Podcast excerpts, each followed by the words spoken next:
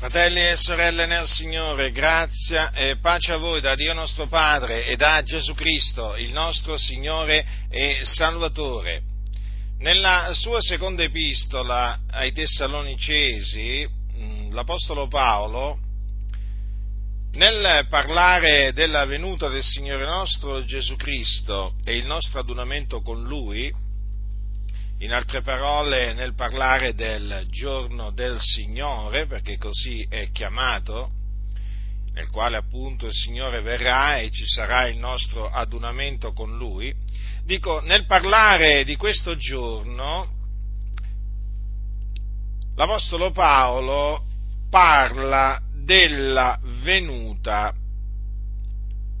dell'uomo del peccato o meglio la manifestazione di colui che è chiamato l'uomo del peccato, il figlio della perdizione, l'avversario, colui che si innalza soprattutto quello che è chiamato Dio o d'oggetto di culto. Perché ne parla?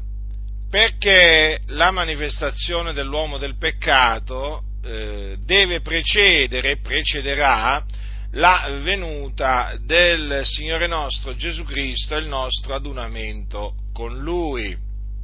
In altre parole, prima sarà manifestato l'uomo del peccato e poi apparirà dal cielo il Signore Gesù Cristo, il quale distruggerà eh, l'uomo del peccato con il soffio della sua bocca e eh, l'annienterà con l'apparizione della sua venuta.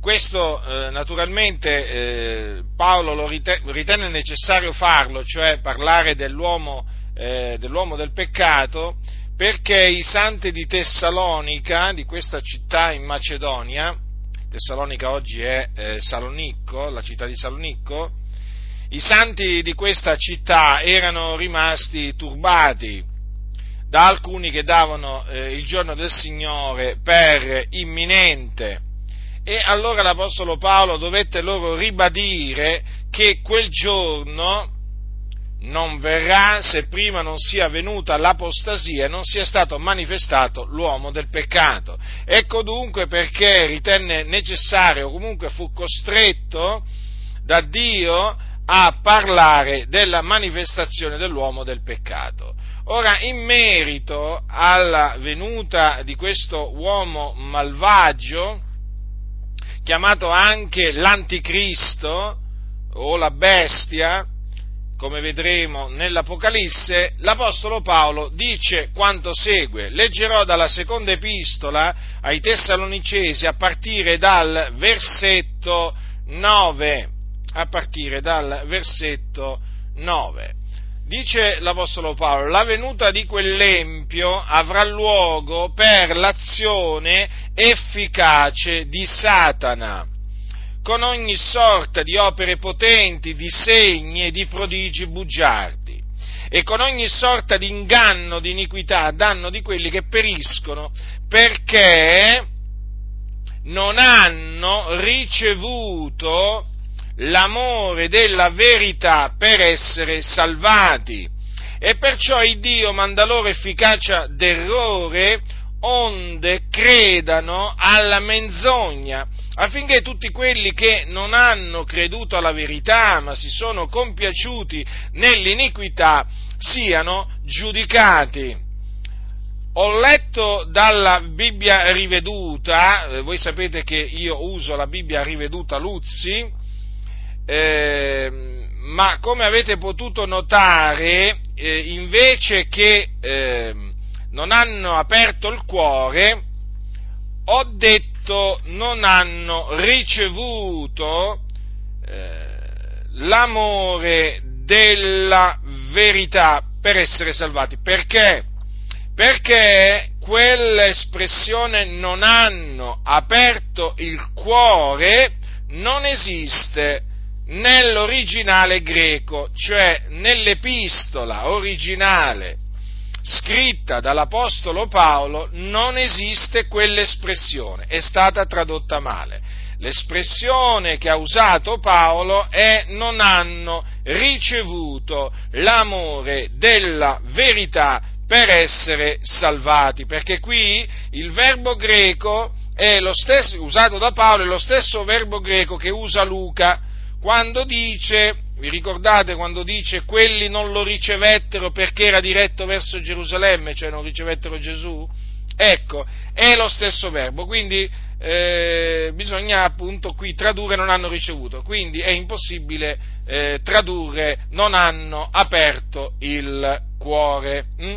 Infatti le, tutte le Bibbie hanno, hanno tradotto in questa maniera, non hanno ricevuto, basta che voi consultiate delle Bibbie in lingua inglese, purtroppo, purtroppo in italiano anche la, nuova, anche la nuova riveduta traduce in questa maniera errata, eh, perché in effetti letteralmente è non hanno ricevuto l'amore della vita, il che naturalmente cambia, cambia il senso della, della frase. Eh? Questo lo dico naturalmente eh, affinché, affinché eh, sappiate il motivo per cui eh, non, eh, non, va letto e non va creduto naturalmente, quindi che eh, costoro non hanno aperto il cuore, perché l'originale dice non hanno ricevuto l'amore della verità per essere salvati. Quindi si parla eh, di un'azione di non ricevere, eh, esercitata appunto da costoro. Allora, la venuta, la venuta del, dell'anticristo avrà luogo per l'azione efficace di Satana, quindi ci sarà un'operazione compiuta dal diavolo, perché così è anche chiamato Satana, che farà sì che questo, eh, che l'uomo del peccato si, eh, si, manifesti. Naturalmente si manifesterà al suo tempo, al tempo stabilito da Dio, perché è Dio che detta i tempi e i momenti. Chiaramente non è che eh, la venuta di quell'empio avrà luogo per l'azione efficace di Satana quando lo vorrà Satana e così via, no, quando lo vorrà il Dio, perché Dio sovrano, Dio regna e eh, del suo piano che sussiste, sono i suoi disegni che sussistono, per cui eh, in questo caso noi eh, cosa vediamo? Vediamo che ehm, alla fine Satana è sempre comunque sottomesso, eh, soggetto a Dio, alla sua potenza e alla sua sovranità. Dunque Satana può fare que- solamente quello che Dio gli permette di fare, eh? o che eh, naturalmente Dio ha decretato che lui faccia, come in questo caso, perché naturalmente la venuta dell'uomo del peccato fa parte del disegno di Dio. E dunque eh, il disegno di Dio è quello che sussisterà. Dio opererà, nessuno lo potrà impedire l'opera sua, il suo disegno sussisterà. In questo caso vediamo appunto che la venuta, quel, la venuta dell'anticristo avrà luogo per l'azione efficace di Satana. Quindi l'azione di Satana sarà efficace, capite?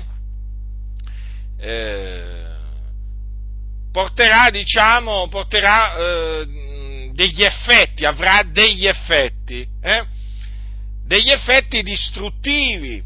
Infatti cosa dice? Con ogni sorta di opere potenti, di segni e di prodigi bugiardi. Cioè, quindi quell'empio, l'anticristo riceverà potere eh, da Satana di compiere ogni sorta di opere potenti, di segni e di prodigi bugiardi. Capite? E Paolo aggiunge anche con ogni sorta di inganno di iniquità eh? ogni sorta di inganno, di iniquità. Chiaramente sarà un uomo fraudolento, un uomo che ingannerà le moltitudini. Eh? Con ogni sorta di inganno, di iniquità, a danno di quelli che periscono. Quindi il danno, eh, diciamo che lui compirà, lo compirà a quelli, lo farà a quelli che sono sulla via della perdizione, eh? I, quali, i, quali, non hanno eh, ricevuto l'amore della verità per essere salvati. E quindi dato che non hanno ricevuto l'amore della verità per essere salvati, Dio manda loro efficacia d'errore, efficacia d'errore, onde credano alla menzogna, cioè Dio farà sì che costoro credano alla menzogna. Eh? Opererà in maniera, in maniera, efficace il nostro Dio eh? affinché, affinché costoro, costoro credano alla menzogna.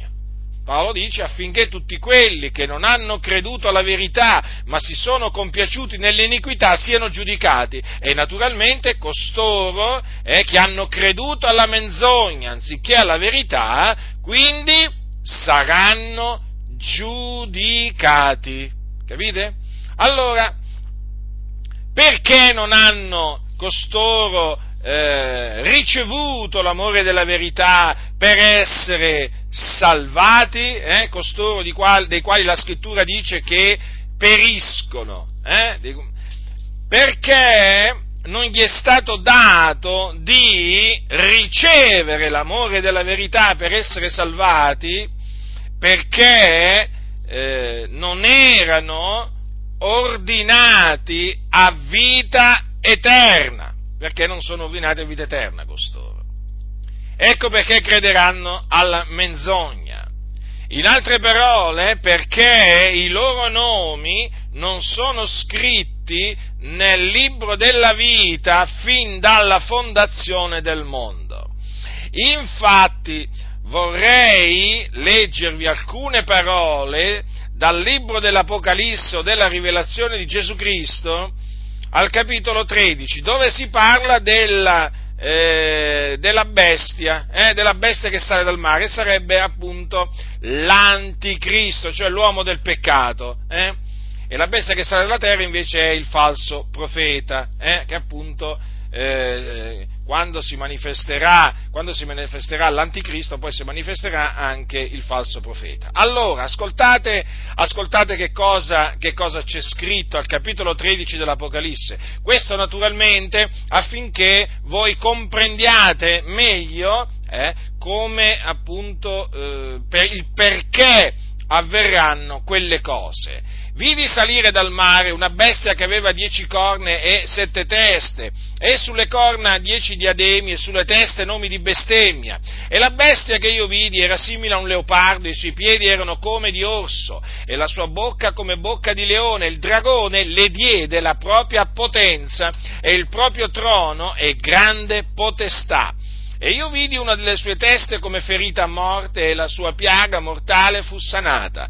E tutta la terra maravigliata andò dietro alla bestia e adorarono il dragone perché aveva dato il potere alla bestia, adorarono la bestia dicendo chi è simile alla bestia e chi può guerreggiare con lei. E le fu data una bocca che proferiva parole arroganti e bestemmie e le fu data potestà di agire per 42 mesi ed essa aprì la bocca per bestemmiare contro Dio, per bestemmiare il suo nome, il suo tabernacolo e quelli che abitano nel cielo, e le fu dato di fare guerra ai santi e di vincerli, e le fu data potestà sopra ogni tribù e popolo e lingua e nazione, e tutti gli abitanti della terra, i cui nomi non sono scritti fin dalla fondazione del mondo nel libro della vita dell'agnello che è stato immolato, l'adoreranno.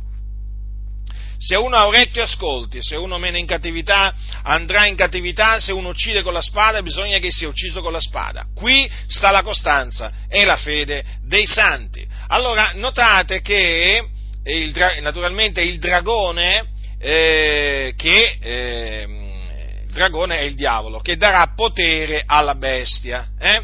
E allora eh, ci saranno molti che adoreranno la bestia, l'adoreranno, capite? Mm? Ora, la bestia farà guerra ai santi e ne metterà a morte molti e eh, avrà potestà sopra ogni tribù, popolo, lingua e nazione, quindi su tutta la faccia della terra. Stiamo parlando naturalmente sempre dell'anticristo, eh, ricordatevelo. Allora la Bibbia dice che tutta la terra meravigliata andò dietro alla bestia. Eh? E poi c'è scritto anche che tutti gli abitanti della terra, i cui nomi non sono scritti fin dalla fondazione del mondo, nel libro della vita dell'agnello, che è stato immolato, l'adoreranno. Dunque, è chiaro che dobbiamo collegare queste parole a quelle eh, che eh, abbiamo letto eh, poco, poco prima. In altre parole, alla venuta di quell'empio che avrà luogo per l'azione efficace di Satana, con ogni sorta di opere potenti, di segni e di prodigi bugiardi, con ogni sorta di inganno, di iniquità, a danno di quelli che periscono, perché non hanno ricevuto l'amore della verità per essere salvati. Eh? Allora, quindi, costoro non, mm, non riceveranno l'amore della verità per essere salvati e quindi non crederanno nella verità, per, eh, infatti, come, come, si può vedere, adoreranno l'anticristo, adoreranno la bestia, andranno dietro, andranno dietro la, eh, la bestia perché rimarranno sedotti, eh? rimarranno sedotti, quindi costoro non crederanno nella verità, eh, ma crederanno nella menzogna finché siano giudicati perché i loro nomi non sono scritti fin dalla fondazione del mondo nel libro della vita dell'agnello. Ecco dunque spiegato perché costoro non riceveranno l'amore della verità per essere salvati. In altre parole, perché costoro non sono stati eletti a salvezza dal principio, fin dal principio. Infatti, infatti, questo Paolo lo conferma in maniera implicita quando subito dopo dice quanto segue ai santi di Tessalonica. Ascoltate ma noi siamo in obbligo di rendere del continuo grazie di voi a Dio, fratelli amati dal Signore, perché Dio fin dal principio vi ha eletti a salvezza mediante la santificazione nello Spirito e la fede nella verità. Dunque, è chiaro che l'Apostolo Paolo assieme ai suoi collaboratori si sentivano obbligati a rendere del continuo grazie a Dio per quei fratelli amati dal Signore perché? Perché mentre quelli che periscono perché non hanno ricevuto l'amore della, della verità per essere salvati, eh? quelli a cui Dio manda, manderà loro efficacia d'errore, onde credono alla menzogna. Loro che poi saranno giudicati perché si sono compiaciuti nell'iniquità, loro non sono stati eletti eletti a salvezza fin dal principio, infatti abbiamo visto che i loro nomi non sono scritti nel libro della vita dell'agnello fin dalla fondazione del mondo, ebbene, mentre loro eh, appunto erano in quella, e saranno in quella condizione quando poi le cose si verificheranno, eh, quei santi, eh, quei fratelli di Tessalonica invece erano stati, erano stati eletti eletti a salvezza fin dal principio. In altre parole, i loro nomi erano stati scritti nel libro della vita dell'agnello sin dalla fondazione del mondo. Ed è per questo che erano diventati dei credenti e quando l'Apostolo Paolo gli scriveva, appunto, eh, erano dei credenti, infatti li ha chiamati fratelli amati dal Signore. Eh? Dunque notate che quando, quando, Paolo dice ma noi, è chiaro che esprime, esprime un contrasto, capite? Un contrasto tra quelli di cui ha parlato poco prima e quelli di cui poi appunto a cui si stava rivolgendo, che erano i santi di Tessalonica. Notate che gli apostoli rendevano del continuo grazie a Dio per i fratelli perché Dio eh, li aveva fin dal principio eletti a salvezza mediante la santificazione dello Spirito e la fede nella verità. Quindi riconoscevano che i fratelli in Cristo Gesù erano tali, o meglio, erano diventati, eh, erano diventati tali perché avevano creduto nel Signore Gesù Cristo in virtù di un proponimento divino, che è il proponimento dell'elezione di Dio, che dipende non dalle opere, ma dalla volontà di colui che chiama. Quindi vedete il motivo per cui ringraziavano del continuo Dio per quei fratelli, perché Dio li aveva fin dal principio eletti a salvezza, li aveva scelti per salvarli mediante la santificazione dello Spirito e la fede nella verità. Qui notiamo appunto due, due, due aspetti molto, molto, molto importanti della salvezza, perché appunto quando si viene salvati, appunto, si, si, viene salvati mediante la fede nella verità e quando si viene salvati si viene santificati dallo Spirito, dallo Spirito di Dio. Eh?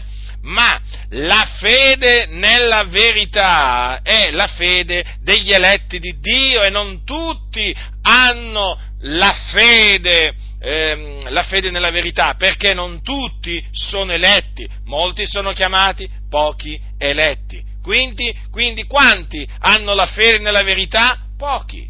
Gli eletti hanno questa fede, cioè la fede nella verità, che è appunto chiamata la fede degli eletti di Dio. Appunto, eh, sono chiamati gli eletti di Dio perché Dio li ha eletti a salvezza fin dal principio, come dice qua, o come dice Paolo ai santi di, Efe, eh, di Efeso, dice eh, eletti, eletti, in Cristo eh, prima della fondazione del mondo. Infatti cosa gli dice?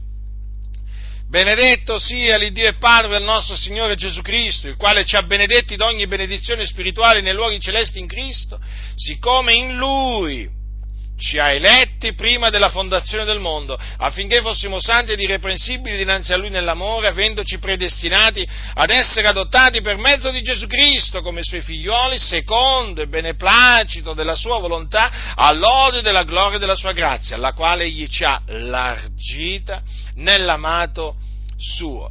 Dunque, fratelli nel Signore, noi siamo in obbligo di ringraziare del continuo il Dio per averci eletti a salvezza fin dal principio, o meglio, per averci eletti a salvezza prima della fondazione del mondo. Eh? Il Dio ci ha scelti quando ancora cioè, ha scelto di salvarci quando ancora il mondo non era stato da Lui creato. Infatti notate che qui c'è scritto fin dal principio e Paolo dice prima della fondazione del mondo. Infatti vi ricordate quel principio di cui parla Giovanni quando dice nel principio era la parola? Vi ricordate queste parole, fratelli? È il primo versetto, eh? Primo versetto del Vangelo scritto da Giovanni. Nel principio era la parola, la parola era con Dio la parola era Dio. Essa era nel principio con Dio. Ogni cosa è stata fatta per mezzo di lei e senza di lei neppure una delle cose fatte è stata fatta. Quindi, la parola non è stata creata, ma Dio, Dio, per mezzo della parola ha creato tutte le cose, infatti dice ogni cosa è stata fatta per mezzo di lei, ma nel principio la parola esisteva, la parola eh, era, era la parola e la parola era con Dio. Ecco, allora considerato questo, vi ricordate anche quelle parole nel principio Dio creò i cieli e la terra, ecco di quale principio stiamo parlando, fratelli del Signore. Eh? Chiaramente è un tempo anteriore alla fondazione del mondo. Eh? Quindi il Dio, il Dio, il grande Dio, eh, l'Iddio d'Abramo, di Isacco e di Giacobbe, eh, che è il solo vero Dio, è il Padre del nostro Signore Gesù Cristo, ci ha eletti in Cristo prima della fondazione del mondo per salvarci, per salvarci, fratelli nel Signore. Eh? Quindi considerate a quando risale questa elezione, eh? a quando risale questo proponimento, a un tempo veramente anteriore alla creazione, della, alla fondazione del mondo, fratelli del Signore. Eh? Dove eri tu? Dove eri tu, dove ero io, dove eravamo noi, quando, quando, appunto, quando appunto, ancora non esisteva nulla, eh, non esistevamo, no? Pensate, non, esist, non, esisteva ancora il mondo, tutte le cose che sono nel mondo, naturalmente, eh? perché ancora nessuna delle cose fatte era stata fatta, eppure, eppure, eh, il Dio ci aveva eletti eletti a salvezza, aveva scritto i nostri nomi nel libro della vita dell'agnello. Voi direte come? Il libro della vita dell'agnello. Ma come? È chiamato così ancora prima, ancora prima che Gesù Cristo venisse nel mondo? Sì, certo, perché Gesù Cristo è l'agnello di Dio ben preordinato, senza ma anche senza difetto, ben preordinato prima della fondazione del mondo, eh? ad essere offerto in sacrificio per i nostri peccati, capite? Capite chi è Gesù? Eh, fratelli del Signore, non lo dimenticate mai questo, sapete? Non lo dimenticate mai che Cristo ci ha amati e ha dato se stesso per noi in offerta e sacrificio a Dio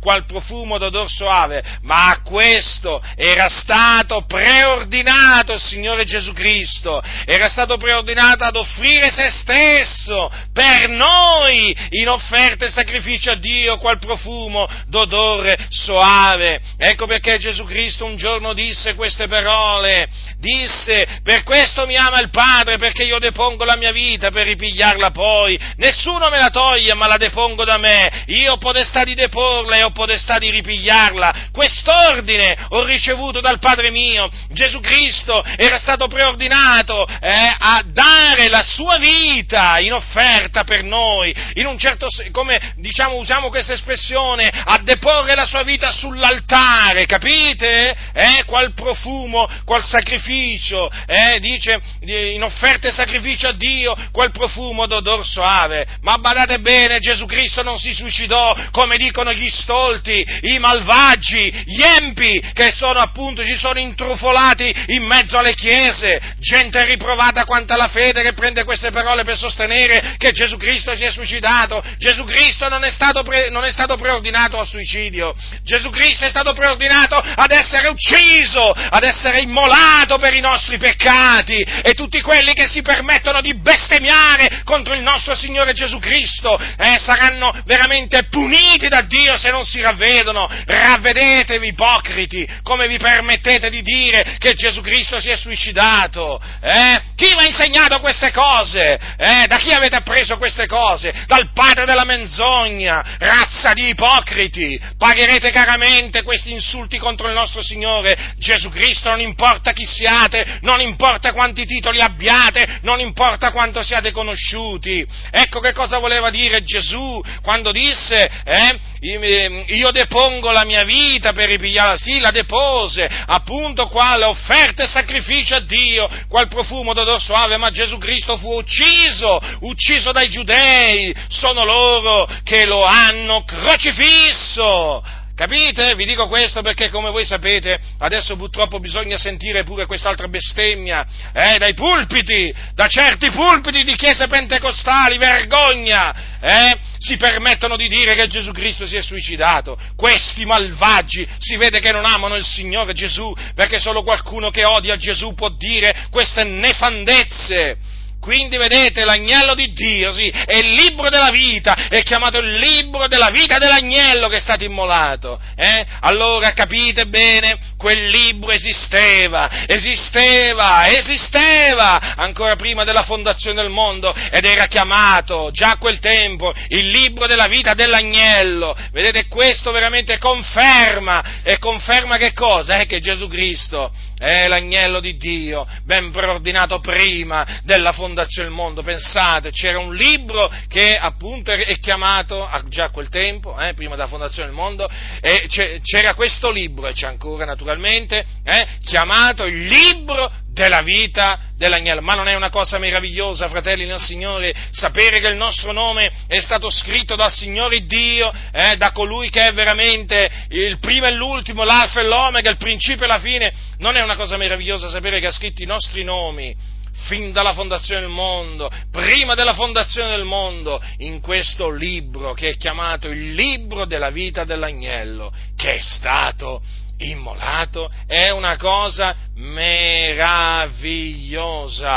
Ma allora tu dirai, eh, tu che frequenti una di queste chiese del libero arbitrio, eh, ma allora tu mi dirai, ma allora il Signore non ha scritto il mio nome quando io ho creduto? No, non ha, non ha scritto il tuo nome eh, nel libro della vita dell'agnello quando hai creduto. No, no, no, no, nella maniera più assoluta. Tu hai creduto perché il tuo nome era scritto nel libro della vita dell'agnello.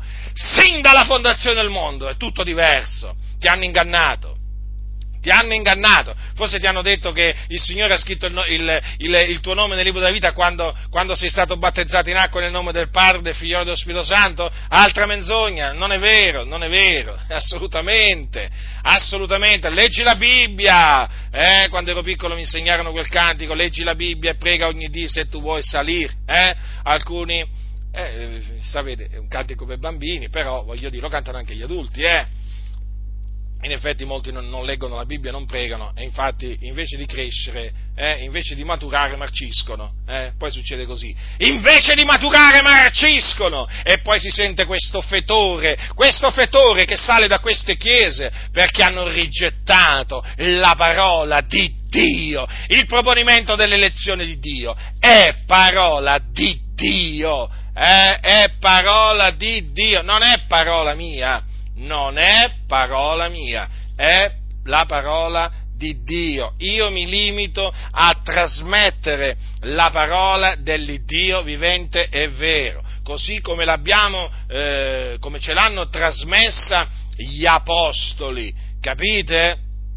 A proposito, eh, alcuni dicono, ah, questo era il pensiero di Paolo, Sarà stato anche il suo pensiero, però ricordatevi questo, che questi vi dicono che era il pensiero di Paolo per dirvi che alla fine era un pensiero umano, non è che era qualcosa che veniva da Dio, no? In altre parole, eh, in questa maniera si preparano a rigettare tutto quello che gli pare e piace dell'Apostolo Paolo.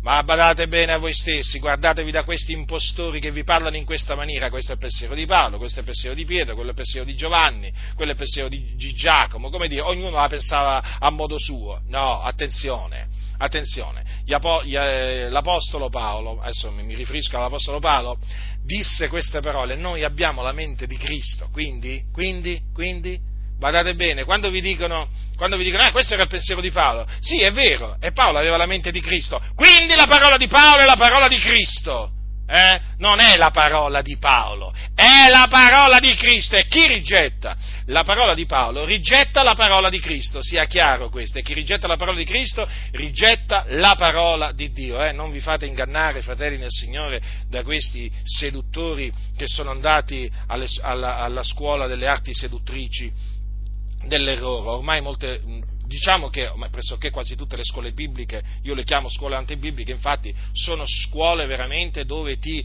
ammaestrano a sedurre, a sedurre, ti seducono e ti insegnano a sedurre. Infatti quando li vedi dietro i pulpiti questi, tu capisci subito che ti vogliono sedurre quando parlano si avverte che ti vogliono sedurre, perché la scrittura la contorcono, la contorcono.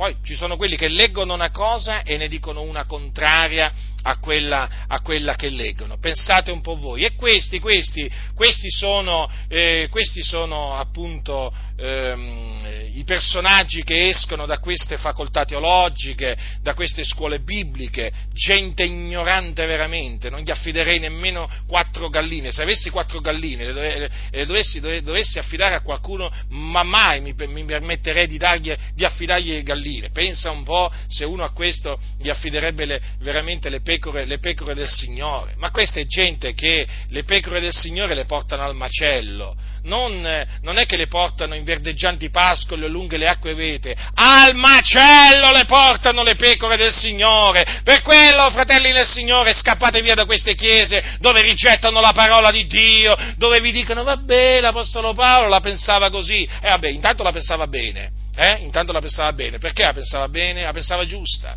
eh? ma perché lui aveva la mente di Cristo. Invece questi cosiddetti pastori messi lì dagli uomini non hanno la mente di Cristo, non hanno la mente di Cristo, fratelli nel Signore. Ma non l'avete notato che parlano contro gli apostoli? Perché parlano contro gli apostoli? Eh? Perché non difendono gli apostoli? Perché contrastano la dottrina degli apostoli? Perché non hanno la mente di Cristo? Se avessero la mente di Cristo difenderebbero filo per segno tutto quello che dicevano gli apostoli. Invece fanno a gara a chi veramente ne dice di più di menzogne contro gli apostoli. Questa gente non ha la mente di Cristo e mettetele alla prova pubblicamente. Prendete, prendete passi dalla Bibbia, dalle epistole, metteteli alla prova per vedere se credono a quello che c'è scritto. Eh? E se non ci credono andatevene via, eh, non state lì a perdere tempo con questa gente che non vale niente, no, è gente da cacciare via o gente da cui ritirarsi, dipende. Capite, fratelli del Signore? Ma veramente ci siamo stancati di sentire, ma ci siamo stancati noi, ma il Signore, certo che si è stancato pure il Signore, eh, di sentire questi cianciatori, seduttori di mente, ribelli, che contrastano la verità, eh, contrastano la verità, Qui c'è scritto che il Dio fin dal principio ci ha eletti a salvezza. Eh? Sapete questi cosa dicono? Ah, che Dio, sapete perché ci ha, scelti a, ci ha scelti a salvezza, o comunque ci ha scelti, eh, o ci ha eletti, ah, o meglio, sapete quando ci ha eletti il Signore secondo costoro? Quando ha visto che noi ci siamo messi a cercarlo. Avete capito? Sì, sì, sì, sì. Quando ha visto insomma, quando ha visto che noi abbiamo preso l'iniziativa, va, per usare una loro espressione, capite? Perché chiaramente, secondo questi cianciatori, siamo noi che abbiamo, abbiamo, abbiamo preso l'iniziativa. Pensate un po' voi. Eh, se io avessi dovuto prendere l'iniziativa sarei già all'inferno. Eh? Mm. Allora, guardate, fratelli nel Signore, che quello che vi dico, quello che dicono costoro è proprio falso perché il Signore ci ha eletti a salvezza fin dal principio, cioè prima della fondazione del mondo, eh? e ci ha eletti a salvezza perché ha voluto eleggerci a salvezza, capite? Ma non è che ci ha eletti a salvezza quando, quando ha visto una nostra presunta ricerca di Dio no? a cui ci eravamo dati, no, fratelli nel Signore, sapete perché? Ma ve lo dico con la Sacra Scrittura, eh? O quando ha visto che avevamo cominciato eh, a comportarci bene, hm? quando, quando, ha, quando, ha, cominciato a vedere, Signore, che il nostro cuore eh, si era, come si dice, ammorbidito, per usare appunto espressioni loro, allora ci ha scelti e quindi ci ha scelti perché lo meritevamo, capite? Alla fine, alla fine, questa scelta di cui parlano costoro è una scelta che Dio ha fatto, ma perché ce la meritevamo, invece non meritevamo proprio niente noi, noi meritevamo di andare all'inferno. Sapete perché questi vi mentono? Perché è scritto non v'è alcun giusto, neppure uno. Non v'è alcuno che abbia intendimento, non v'è alcuno che ricerchi Dio. Guardate, adesso vi, vi leggo vi leggo la descrizione di quello che eravamo noi, eh? di quello che eravamo noi un tempo, quando eravamo senza Cristo e senza Dio nel mondo. Ascoltate, ascoltate qual era la nostra condizione, o meglio, ascoltate in mezzo a chi ci trovavamo o con chi ci trovavamo. Hm? Tutti si sono sviati, tutti quanti sono diventati inutili. Non v'è alcuno che pratichi la bontà, no, neppure uno. La loro gola è un sepolcro aperto, con le loro lingue hanno usato frode, v'è un veleno di aspidi sotto le loro labbra, la loro bocca è piena di maledizione ed amarezze, i loro piedi sono veloci a spargere il sangue.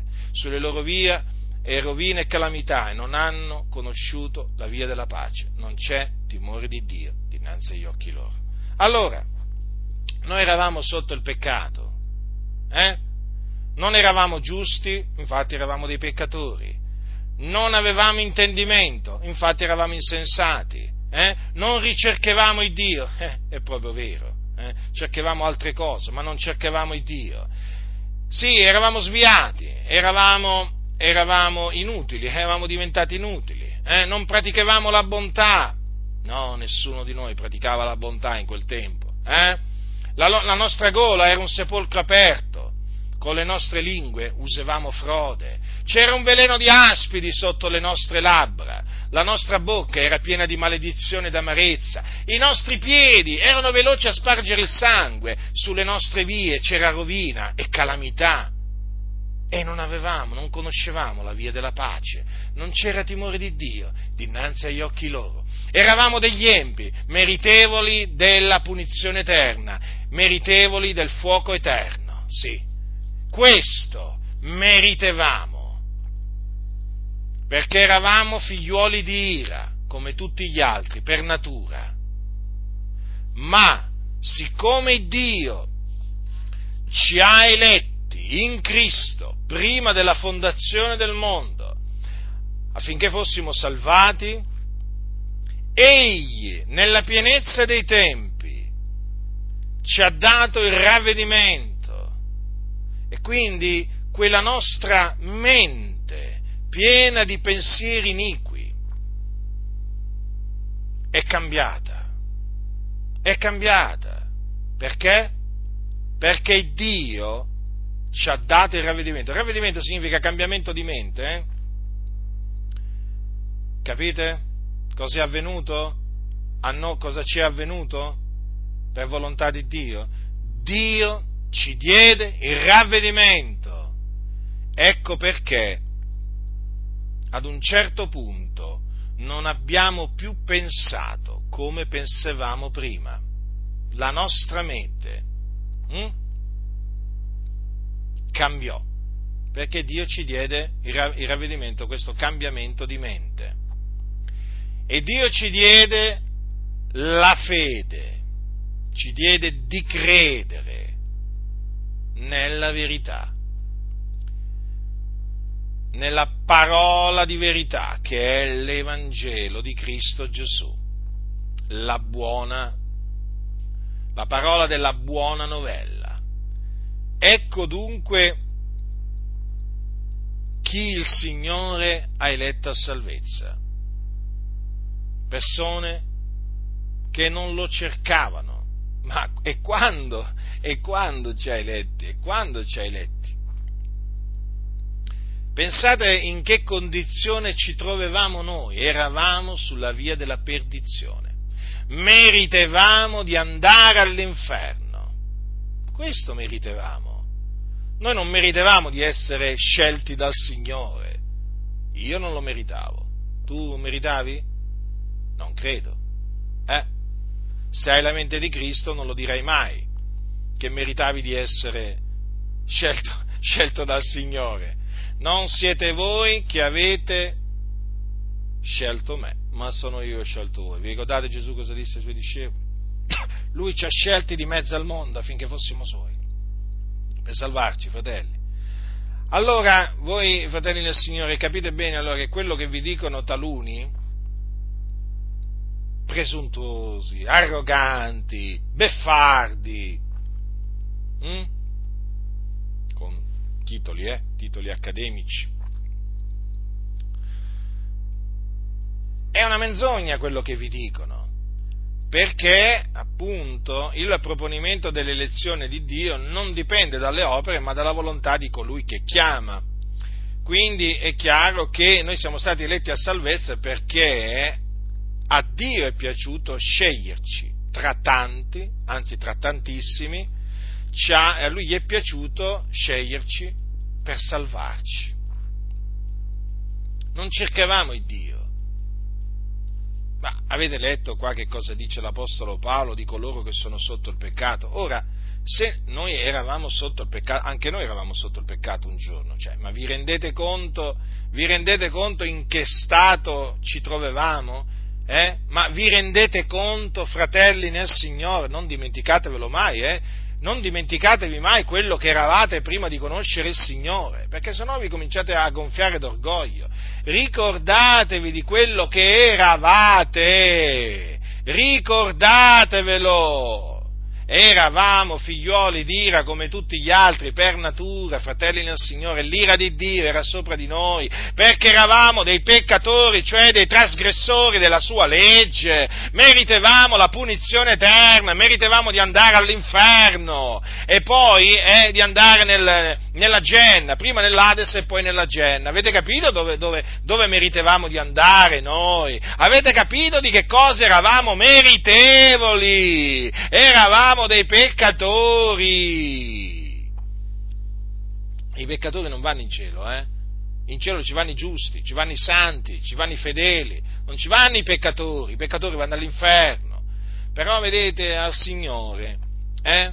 Al Signore nella sua, nella sua grande misericordia, al Signore è piaciuto, è piaciuto salvarci, eh? È piaciuto salvarci, dopo naturalmente aver, averci eletti. E quando ci ha eletti? Quando abbiamo creduto? No, prima della fondazione del mondo, fratelli del Signore, prima della fondazione del mondo. Meditate, meditate, fratelli del Signore, a quando, a quando risale la nostra elezione. Eh? Che bello veramente meraviglioso sapere di essere stati eletti da Dio. Mm? È veramente una cosa che ci riempie di grande gioia, di grande pace e anche di grande riconoscenza verso il Signore. Veramente il proponimento delle elezioni di Dio ci spinge a glorificare Dio, a ringraziarlo, a esaltarlo, a glorificarlo perché veramente eh, riconosciamo che non è stata per la nostra volontà che siamo eh, stati salvati, che siamo stati rigenerati, che siamo stati santificati, no, ma è stata per la volontà di Dio. Eh, vi ricordate Paolo ai Romani che cosa dice in merito quando sta parlando, eh, sta facendo un discorso l'Apostolo Paolo in merito a Israele, a Israele secondo la carne?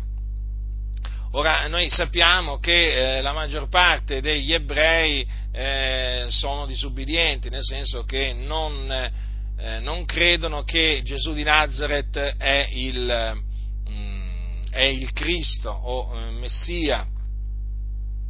E l'Apostolo Paolo, eh, naturalmente, eh, sapeva che non tutti gli ebrei eh, erano salvati perché non tutti gli ebrei erano stati appunto eletti a salvezza. E allora che cosa gli dice? Gli dice quanto segue, però non è che la parola di Dio sia caduta a terra, le, sto leggendo dal capitolo 9 ai Romani, perché non tutti i discendenti da Israele sono Israele, né per il fatto che sono progenie d'Abramo, sono tutti figlioli d'Abramo, anzi in Isacco ti sarà nominata una progenie cioè non i figlioli della carne sono figlioli di Dio, ma i figlioli della promessa sono considerati come progenie, poiché questa è una parola di promessa, in questa stagione io verrò e Sara avrà un figliolo, non solo, ma anche a Rebecca avvenne la medesima cosa quando ebbe concepito da, da uno stesso uomo, vale a dire Isacco, nostro padre, due gemelli, poiché prima che fossero nati e che avessero fatto alcunché di bene o di male, affinché rimanesse fermo il proponimento delle elezioni di Dio,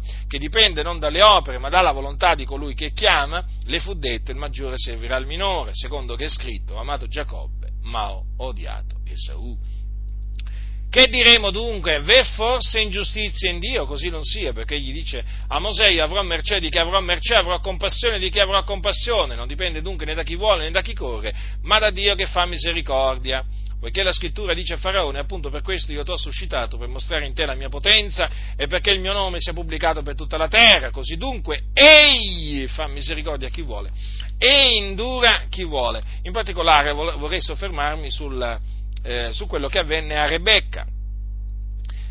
E questo Paolo lo dice, vedete, per dimostrare il perché non tutti i discendenti, secondo la carne di Abramo, sono figlioli d'Abramo. Perché voi sapete che figlioli d'Abramo si diventa mediante la fede nel Signore Gesù Cristo. Eh, si è benedetti col, col, credente Abramo mediante la fede. Se non si ha la fede, se non si ha la fede in Cristo, non si è figli d'Abramo. Si, è, si può essere discendenti d'Abramo, come lo sono gli ebrei, ma se non si ha la fede in Cristo, non si è figli d'Abramo. Figli d'Abramo sono solamente coloro che hanno la fede nel Signore Gesù Cristo. Allora, in particolare, quello che, Signore, quello che avvenne a Rebecca, eh? Rebecca era incinta, hm? Era incinta di Isacco, era incinta di due gemelli, siccome si urtavano i, i bambini dentro, allora lei andò a consultare il Signore. E allora poi gli fu risposto, le fu detto il maggiore servirà il minore. Ora, notate bene che eh, qui c'è scritto che prima che fossero nati e che avessero fatto alcunché di bene o di male. Vedete? Cioè, quelle parole che eh, il Signore disse a Rebecca il maggiore servirà al minore, gliele disse ancora prima che i bambini nascessero e quindi che avessero fatto alcunché di bene o di male. Non avevano fatto né bene né male, capite, fratelli del Signore? E vedete, quelle parole che il Signore disse a Rebecca stanno a dimostrare che veramente il proponimento delle elezioni di Dio non dipende dalle opere, capite? Ma dalla volontà di colui che chiama, cioè dalla volontà di Dio. Così dunque la salvezza. La salvezza non dipende da opere giuste che noi abbiamo fatto, eh? eh, la salvezza eh, non, non, ce la siamo meritata, non l'abbiamo ricevuta dal Signore perché, perché, il Signore ha visto in noi qualcosa di buono, no, nella maniera più assoluta. La salvezza l'abbiamo ricevuta perché a Dio è piaciuto salvarci. Dio ha voluto salvarci.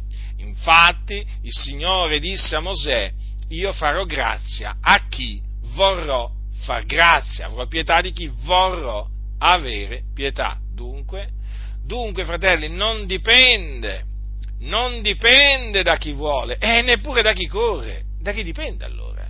Da Dio. Dipende dalla volontà di Dio. Eh? È Lui che fa misericordia, infatti, a chi vuole lui, non a tutti, ma a chi vuole. Infatti è scritto, egli fa misericordia a chi vuole, capite? Non a tutti, ma a chi vuole fare misericordia e indura chi vuole. Quindi se c'è anche chi indura, chi viene indurato da Dio vuol dire che Dio non vuole fare misericordia a tutti. Vedete come la scrittura è in accordo con la scrittura, la scrittura spiega la scrittura eh? e invece gli scellerati che sono in mezzo alle chiese cosa fanno? Contorcono le scritture eh? e poi appunto in, cioè, ingannano, ingannano le anime, ingannano le anime che vanno dietro a questi, a questi cianciatori, però devo dire che comunque in questi, in questi anni sono diminuiti proprio sono, sono, diminuiti quelli che seguono le ciance di questi, di questi cianciatori, eh? perché grazie a Dio Oh, finalmente, veramente, grazie a Dio, dobbiamo dire sempre, eh, tanti hanno cominciato a investigare le scritture, hanno cominciato a dire, eh, eh, Dio li ha visitati e questi hanno cominciato a dire, ma qui dobbiamo accertarci di come stanno le cose, dobbiamo accertarci di come stanno le cose, uno dice una cosa, un altro dice un'altra, qui dobbiamo verificare, eh, mediante le scritture, come stanno le cose, come stanno le cose, come stanno le cose, stanno come dice Paolo Paolo da Tarso, eh? Paolo da Tarso, eh? Perché ci sono altri che hanno il nome di Paolo, ma veramente da cui bisogna proprio fuggire oggi, eh? Fuggire, fuggire. Allora, eh, certo mica tutti quelli che portano il nome di Paolo ci sono dei cianciatori, però ce ne sono alcuni che purtroppo portano lo stesso nome di Paolo da Tarsi, a quelli mi riferisco, via da costoro eh, e dai loro templi, dai loro templi, via, via, fratelli nel Signore, perdete tempo. Andato, andando dietro veramente alle ciance di costoro. E quindi vi stavo dicendo, sempre più fratelli, grazie a Dio, stanno investigando le scritture per, le stanno appunto eh, investigando per verificare, per accertarsi di come stanno le cose e sempre più fratelli stanno scoprendo che il proponimento dell'elezione di Dio è, è parola di Dio. Mm? E quindi cosa succede? Eh, succede che quelli che scoprono che il proponimento dell'elezione di Dio è parola di Dio rigettano appunto le ciance, eh? Le ciance arminiane, eh? chiamiamole, chiamiamole, così, eh? chiamiamole così, praticamente sono quei discorsi che eh, si possono riassumere in questa frase l'uomo il destino se lo crea da sé, mm? capite? O magari che la salvezza dell'uomo dipende dalla volontà dell'uomo e non dalla volontà di Dio. Anche in questa maniera si, potrebbe, si potrebbero diciamo, riassumere, per, un, diciamo, un, per, fare un piccolo riassunto delle ciance arminiane, si potrebbero appunto riassumere in queste, in queste poche parole. Quindi vedete l'esempio di Esaù e, eh, di Giacobbe ed Esaù è proprio lampante, fratelli del Signore, è veramente molto significativo, perché proprio ehm, spiega in una, proprio in una maniera pratica, eh, è una sorta di spiegazione pratica di, di, quello che è il proponimento dell'elezione di Dio, fratelli del Signore. È così. Ho amato Giacobbe, ha detto il Signore, ma ho odiato Esaù. Ma chi è che gli andrà a dire al Signore, Signore, ma che hai fatto? Ma non dovevi fare così? Ma perché? Eh? Perché ti sei comportato così? Ma lungi da noi, ma guai all'uomo che contende con il suo creatore. Guai a colui che contende col suo creatore, egli rottame fra i rottami dei vasi di terra. Ma veramente, fratelli del Signore. Chiaro che qualcuno, sentendo come, come opera il nostro Dio, potrebbe essere indotto a dire ma allora il Dio è ingiusto, allora il Dio ha riguardi personali. No, fratelli nel Signore, Dio non ha riguardo alla qualità delle persone ma il Dio ha una volontà sovrana, non ve lo dimenticate. L'Eterno fa tutto ciò che gli piace, eh, in cielo, in terra, nei mari, negli abissi. Cioè, non vi dimenticate che Dio ha una volontà. Io credo che molti abbiano dimenticato eh, che Dio ha una volontà. Eh? A furia di sentire parlare della volontà dell'uomo, praticamente hanno pensato che esista solo la volontà dell'uomo. No, la volontà di Dio è come se non esistesse. Ma provate a pensare, voi membri delle chiese del libero arbitrio, eh, come le chiamo io, ma provate a pensare alla volontà di Dio, cioè Dio, il creatore di tutte le cose, ha una volontà che è sovrana. Quando Dio decide di fare qualcosa, quando Dio vuole fare qualcosa, quella cosa la fa, capite? Eh? Lui, dice, cioè lui adempie, adempie, la sua volontà, quello che lui ha deciso di fare, quello che è la sua volontà. Poi il Signore l'adempie, capito che l'adempie? Cioè quindi, alla fine, se il Signore eh, nel, momento, eh, nel momento in cui dice una cosa eh, quella cosa la farà avvenire, quando ne forma il disegno, quel disegno l'eseguirà. È evidente che nessuno può impedirgli di eseguire uno dei suoi disegni, nessuno gli può impedire di eseguire, di adempiere la sua volontà. Dunque il Signore quando dice io farò grazia a chi vorrà far grazia. Badate, queste parole disse a Mosè, eh, quindi prima della venuta di Cristo. Eh, che cosa significa? Che se il Signore vuole far grazia a qualcuno, gli fa grazia. Allora, e non c'è nessuno che glielo può impedire. Eh? No, nemmeno la volontà dell'uomo. Eh no, non glielo può impedire, perché il Signore ha detto farò grazia a chi vorrà far grazia. Prendete l'esempio di Saulo da Tarso. Eh? Prendete l'esempio di Saulo da Tarso. Ora è chiaro che Saulo da Tarso dove stava andando? Dove stava andando? Dove stava andando? A una riunione di culto? Eh? Qualcuno l'aveva invitato a una riunione di culto e lui eh, diciamo, si era messo in cammino, per, stava andando a, questo, a, questo, diciamo, a, questa riunione di culto tutto contento. Eh? No, no, no, no, no, no, no, no. Stava andando a Damasco eh? a perseguitare i santi, eh? per menarli incatenati a Gerusalemme e metterli in prigione. Avete capito cosa stava andando a fare Saulo a, a Damasco? Però all'improvviso gli, mezzo a una luce, eh, gli folgoreggiò attorno una luce, eh, e eh, il Signore Gesù gli parlò, lui sentì una voce che gli disse, Saulo, Saulo, perché mi perseguiti? Eh? Pensate che, che, che, che, cosa è avvenuto? Di subito dice una luce dal cielo, gli sfolgorò d'intorno. Eh? Quindi una voce giunse a lui, Saulo, Saulo, perché mi perseguiti? E lui disse, chi sei Signore? Il Signore, io sono Gesù che tu perseguiti, ma levati, entra nella città e ti sarà detto ciò che devi fare. Avete notato che il Signore gli ha dato subito un ordine? Eh? Gli ha risposto, certo perché Paolo gli do- Saulo gli ha fatto una domanda, chi sei Signore? E il Signore gli ha risposto, io sono Gesù che tu perseguiti. Eh? E poi cosa gli ha detto? Levati, entra nella città e ti sarà detto ciò che devi fare. Cioè, ma vi rendete conto chi è il Signore Gesù? Lui è Re dei Re, Signore dei Signori. Eh? Lui comanda, lui comanda. E l'uomo deve ubbidire. Infatti Saulo ubbidì. Ora vi domando, ma cioè, ma riflettete, ma che Saulo voleva essere salvato? Ma che Saulo fu salvato dal Signore perché il Signore vide nel suo cuore una predisposizione, predisposizione a che cosa? Ma vi rendete conto chi era Saulo? Perseguitava tutto potere la Chiesa? Eh? Perseguitava a tutto potere la Chiesa! Ma fratelli nel Signore, estremamente zelante nella tradizione dei padri, odiava il nome di Gesù, lo odiava, lo odiava. Odiava i santi, odiava, capite che li odiava? E quindi odiava Dio. Dove stava, dove stava questa predisposizione sua? Eh? Dove, che amava il Signore per caso? Eh? Non mi risulta, non ci risulta. Era un peccatore, traviato, ribelle, insensato come l'eravamo noi. Era, anzi, dobbiamo dire questo. Paolo aveva più peccati di quanti ne avevo io, eh?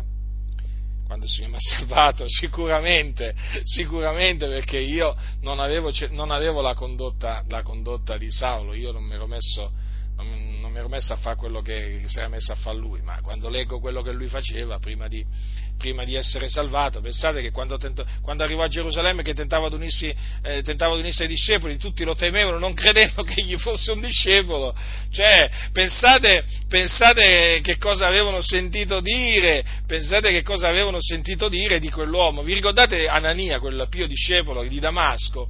Quando il Signore gli apparve, eh, e gli disse levati, vattene nella strada detta diritta a cercare in casa di Giuda un uomo chiamato Saulo Tarso perché egli in preghiera ha veduto un uomo chiamato Anania entrare e poi gli le mani perché recupera la vista. La prima cosa, la prima cosa che Anania gli ha, gli ha, detto è stato, Signore, io ho udito dire da molti di quest'uomo quanti mali abbia fatto ai tuoi santi in Gerusalemme ma pensate com'era conosciuto la fama di questo Saulo? Eh? Nella Chiesa era conosciuto perché devastava la Chiesa. Dove arrivava lui arrivava devastazione. Ho udito dir da molti di quest'uomo quanti mali abbia fatto i tuoi santi in Gerusalemme e che meritava di essere salvato.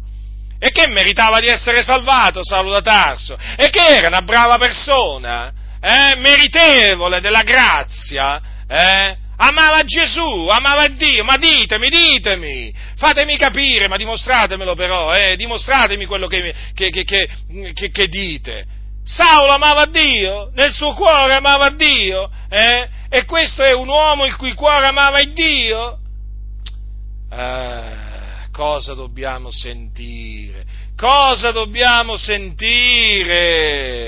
No, fratelli del Signore, Saulo odiava Gesù e odiava Dio dunque.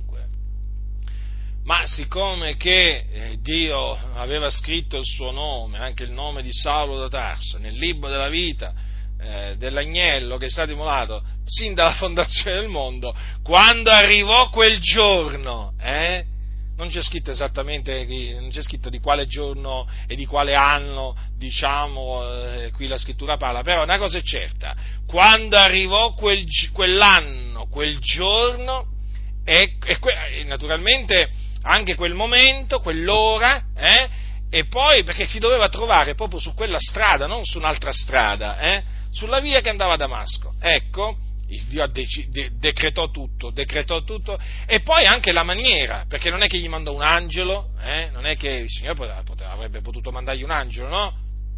L'angelo Gabriele, per esempio. Eh? No, no, no, no, Gesù, proprio Gesù gli è apparso, vedete? Eh? Ecco, vedete il proponimento dell'elezione di Dio, che dipende non dalle opere ma dalla volontà di colui che chiama. Ed il Signore volle fare grazia a quell'uomo, che poi diventò un nostro fratello, anzi un nostro caro fratello. Eh? il nostro caro fratello, il nostro caro fratello Paolo da Tarso, guardate prima che cos'era e guardate dopo cos'è diventato, no? Il persecutore poi è diventato il perseguitato, eh? l'insensato è diventato poi veramente savio di cuore, eh? Colui che odiava Gesù, poi cos'è diventato? Veramente un uomo che amava Gesù ed era pronto a morire per il nome di Gesù, eh? un uomo che odiava i santi, eh?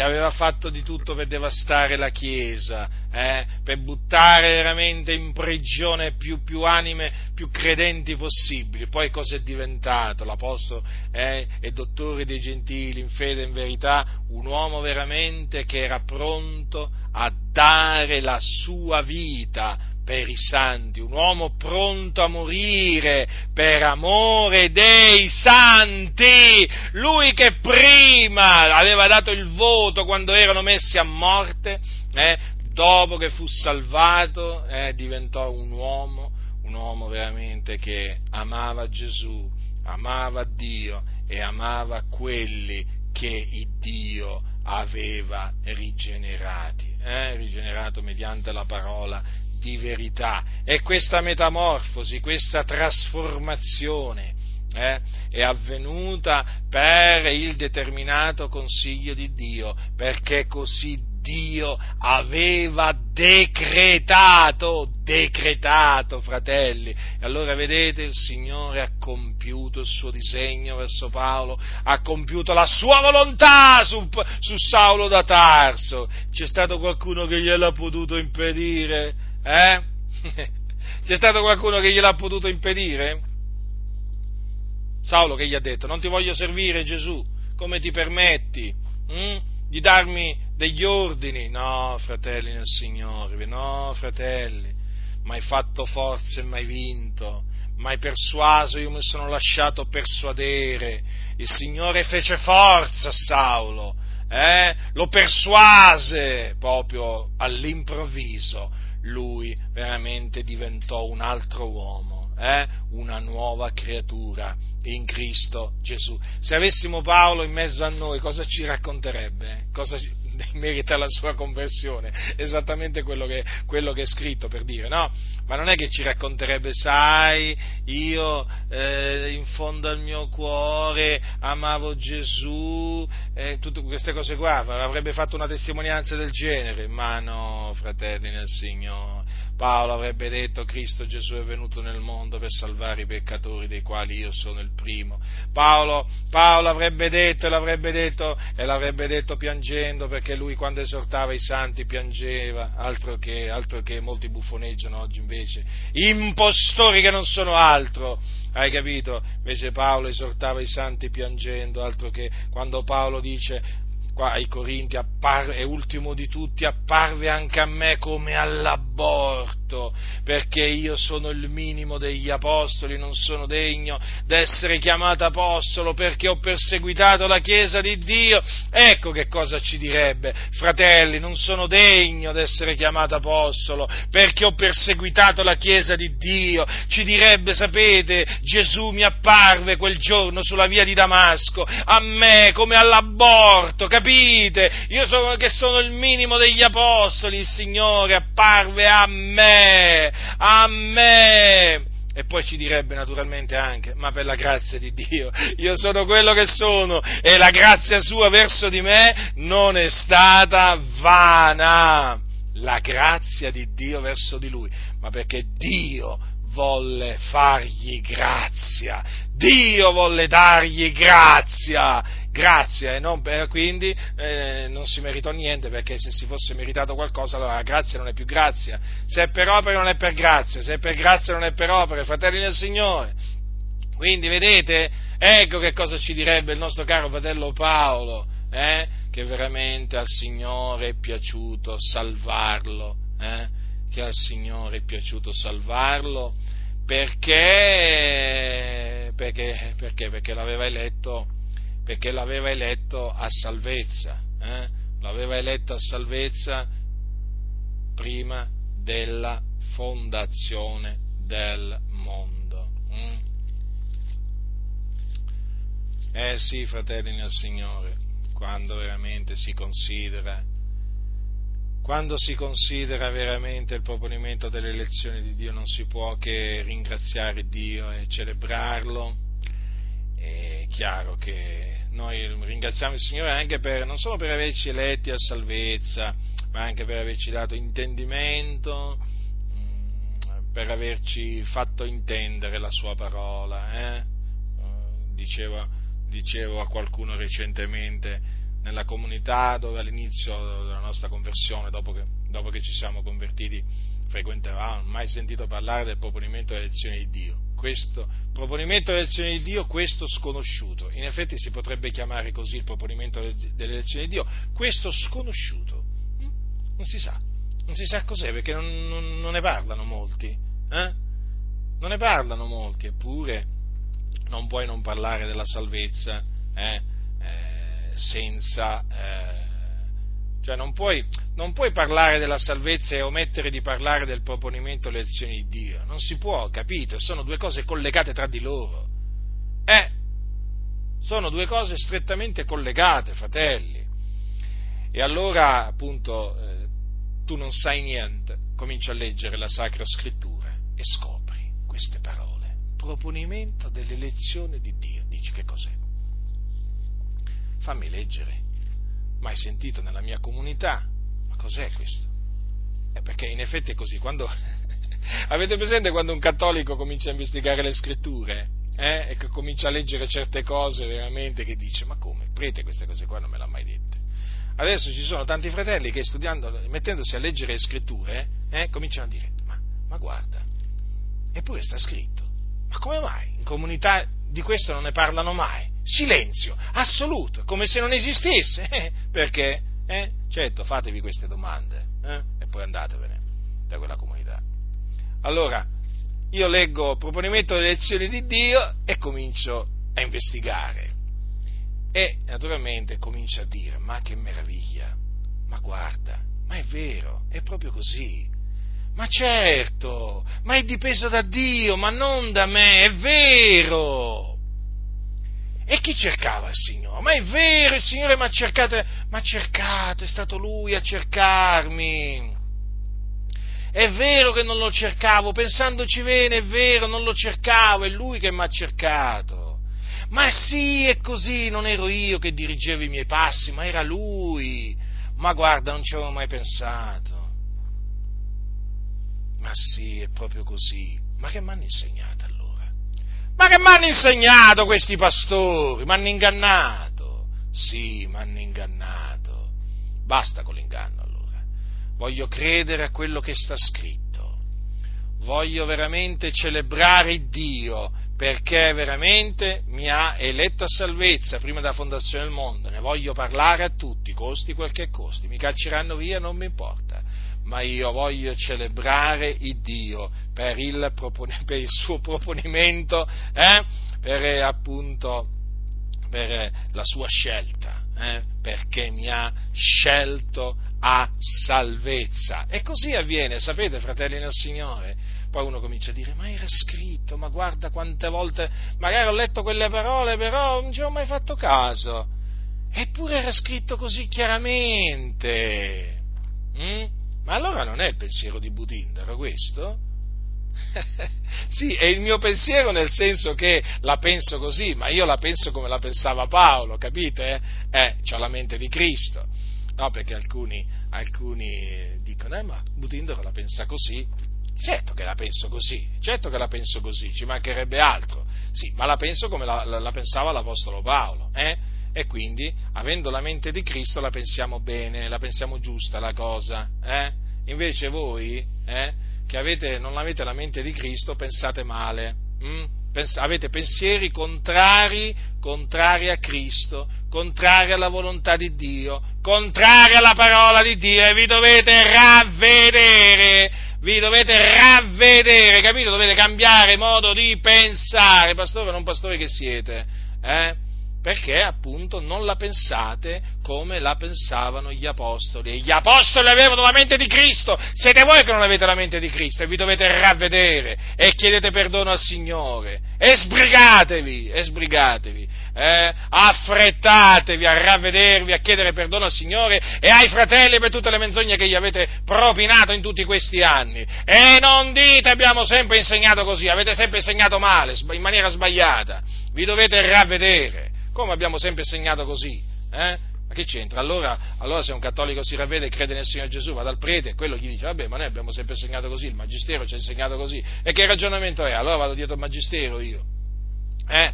Vado dietro la menzogna. No, io devo seguire la verità. Quindi voi che siete stati ammaestrati così dai vostri dirigenti, dai vostri predecessori, siete stati ammaestrati male, siete nell'errore. Non ve ne uscite dicendo abbiamo sempre insegnato così eh? perché avete sempre insegnato in maniera sbagliata e perciò vi dovete correggere. Eh? Quindi, fratelli del Signore, noi ringraziamo Dio perché Dio ci ha eletti, ci ha eletti a salvezza prima della, prima della fondazione del mondo, mediante la santificazione dello Spirito e la fede nella verità. E per questo veramente siamo riconoscenti a Dio. Hm? Lo celebriamo, lo esaltiamo, certo siamo dei, siamo dei pazzi agli occhi di tanti, sapete, fratelli del Signore, però l'importante è che agli occhi di Dio siamo savi, poi anche se siamo pazzi considerati dal mondo o anche da taluni, da taluni sedicenti cristiani, non vi preoccupate, fratelli del Signore, non vi preoccupate, state tranquilli, non temete, non li temete, è una massa di gente ignorante che non sa discernere la destra dalla, da, da, non sa distinguere la destra dalla sinistra, veramente, cioè è una cosa impressionante, in mezzo alle chiese c'è un'ignoranza veramente terribile ma terribile. Io una volta pensavo che l'ignoranza della scrittura fosse solo nella Chiesa Cattolica, tra i testimoni di Geo, tra i mormoni, ma qui mi sto accorgendo veramente che l'ignoranza della parola di Dio veramente è molto alta in mezzo alle chiese evangeliche. Ma poi non solo c'è un'ignoranza, ma c'è anche, c'è anche non c'è la volontà di conoscere, non c'è il desiderio di conoscere. Infatti, quando tu quando, quando si parla con alcuni, no? Cioè, questi proprio si tappano le orecchie, eh? non vogliono nemmeno sentirti, ma nemmeno sentire, non se ne parla proprio di parlare delle cose di Dio. No, voi siete fanatici, voi prendete la lettera la parola di Dio. E come la dobbiamo prendere la parola di Dio? Come la dobbiamo prendere? La dobbiamo cominciare ad allegorizzare, come fate voi. Eh? E così veramente tre quarti della Bibbia la facciamo scomparire come avete fatto voi con tutte le vostre allegorie fasulle eh, allegorizzatori, eh? eh, c'è veramente un'ignoranza terribile. E poi, ecco, manca, ma in molti casi proprio manca il desiderio di conoscere, eh, di, di, di, di, conoscere la verità, di conoscere la verità. Ma perché non c'è amore? No, non c'è amore per Gesù, non c'è amore per la verità, non c'è amore per Dio ormai è molto più facile trovare amore per il mondo, hm? amore per il denaro, uh, quanto amore per il denaro che c'è, amore per la gloria del mondo che viene dal mondo, quella tanta, anche però io mi sto sempre di più accorgendo, fratelli nel Signore, che in mezzo alla Chiesa veramente manca amore, manca amore per la verità. Comunque ringraziamo Dio per tutti, per tutti quei fratelli a cui il Signore veramente a cui il Signore ha aperto la mente per intendere le scritture e quindi eh, eh, per fargli accettare anche il proponimento delle lezioni di Dio che dipende, eh, dipende dalla volontà appunto di Dio e non dalle opere. Quindi ritenete fermamente, fratelli nel Signore, il proponimento delle lezioni di Dio, l'insegnamento che riguarda il proponimento delle lezioni di Dio, non vi lasciate sedurre da coloro che appunto con i loro cianci, i loro vani ragionamenti vorrebbero o tentano eh, di farvelo abbandonare. Sappiate che gli apostoli avevano la mente di Cristo, eh? quindi conformatevi al pensiero dei santi apostoli e ve ne troverete bene, eh? la pace del Signore veramente sarà con voi come anche la gioia. La grazia del Signore nostro Gesù Cristo sia con tutti coloro che lo amano con purità incorrotta.